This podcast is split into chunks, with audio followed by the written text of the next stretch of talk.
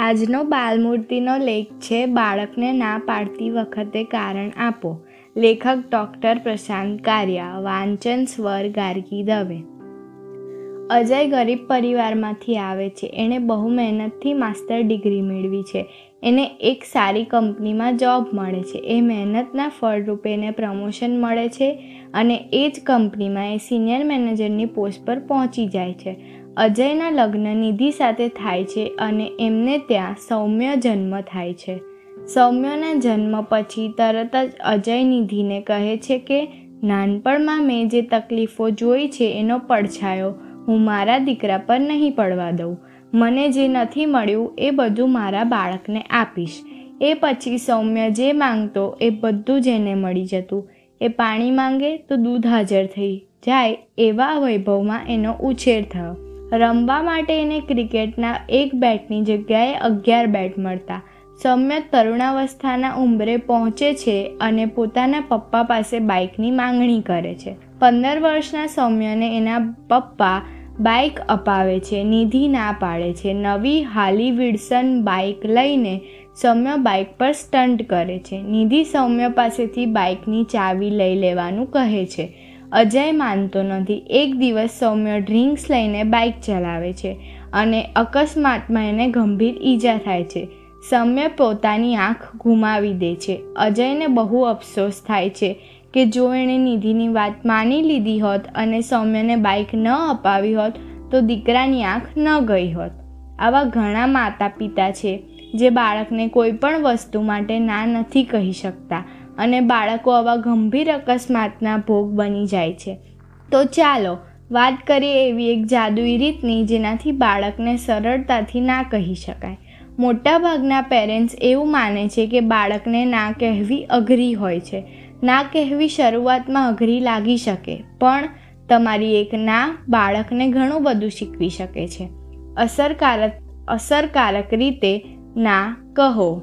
જ્યારે બાળકને ના પાડો, ત્યારે ચીસો પાડીને કે ગુસ્સો કરીને ના ન પાડો. પણ ના પાડો, ત્યારે દ્રઢપણે ના પાડો. તમારો અવાજ સ્પષ્ટ હોવો જોઈએ. ના પાડતી વખતે બોડી લેંગ્વેજ સંયમિત રાખવી ખૂબ જ જરૂરી છે. જો ગુસ્સો કરીને કે બૂમો પાડીને ના પાડશો, તો બાળક પણ મોટું થઈને એવું જ કરતાં શીખશે.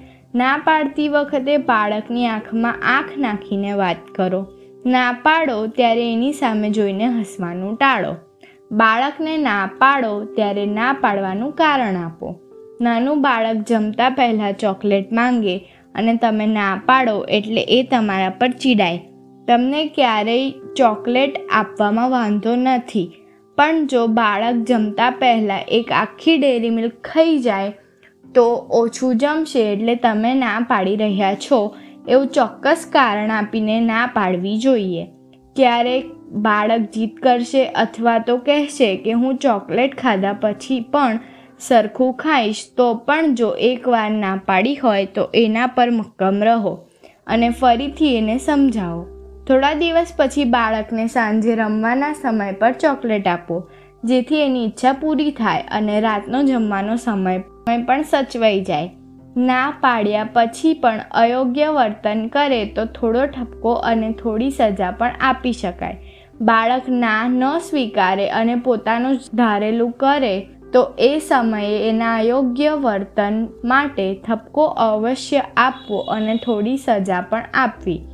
સજા મતલબ શારીરિક રીતે મારવું એવું નહીં, પણ એમને જોઈતી વસ્તુ થોડી મોડી આપવી. ક્યારેક એવું પણ કરી શકાય કે એમને પોતાને જોઈતી વસ્તુ માટે થોડી વધારે મહેનત કરવા દો. ક્યારેક એવું પણ બને કે તમે વસ્તુ માટે ખોટી રીતે ના પાડી દો, ત્યારે બાળક સાચું હોય તો તમારે એને સોરી કહી દેવું જોઈએ. ના પાડવા માટેની જાદુઈ ડબલ સેન્ડવિચ મેથડ. આ એક એવી રીત છે જેમાં તમે બે હાની વચ્ચે એક જરૂરી ના કહી શકો છો. બાળક તમને ગાર્ડનમાં ફરવા લઈ જવા કહે ત્યારે હા પાડો અને એને લઈ જાઓ. એ તમને ત્યાં એની સાથે રમવા કહે ત્યારે પણ હા પાડો અને બે હાની વચ્ચે જે વસ્તુ તમે એને નથી આપવા માંગતા, એ ચોક્કસ કારણ સાથે જણાવો. અને એની ના પાડો. ના પાડવા માટેની આ સૌથી અસરકારક રીત છે. ના પાડો ત્યારે પોતે તેનું પાલન કરો. તમે બાળકને વધારે સમય માટે ટીવી જોવાની કે મોબાઈલમાં ગેમ રમવાની ના પાડો છો, તો તમે પણ આ નિયમનું પાલન કરો. આવું કરવાથી બાળક તમારું અનુકરણ કરશે અને એને ના પાડશો તો એ ચીડાશે પણ નહીં. ક્યારેક ક્યારેક દરેક વસ્તુ સહેલાઈથી મળી જાય તો એની કિંમત બાળકને નથી થતી. એટલે એની કિંમત થાય એ માટે પણ એને ના પાડવી જોઈએ. જેથી કોઈ વસ્તુ મેળવવા માટે એ વધારે મહેનત કરે. કોઈ વસ્તુ મહેનત કર્યા પછી મળે એનો આનંદ વધારે થતો હોય છે. અસ્તુ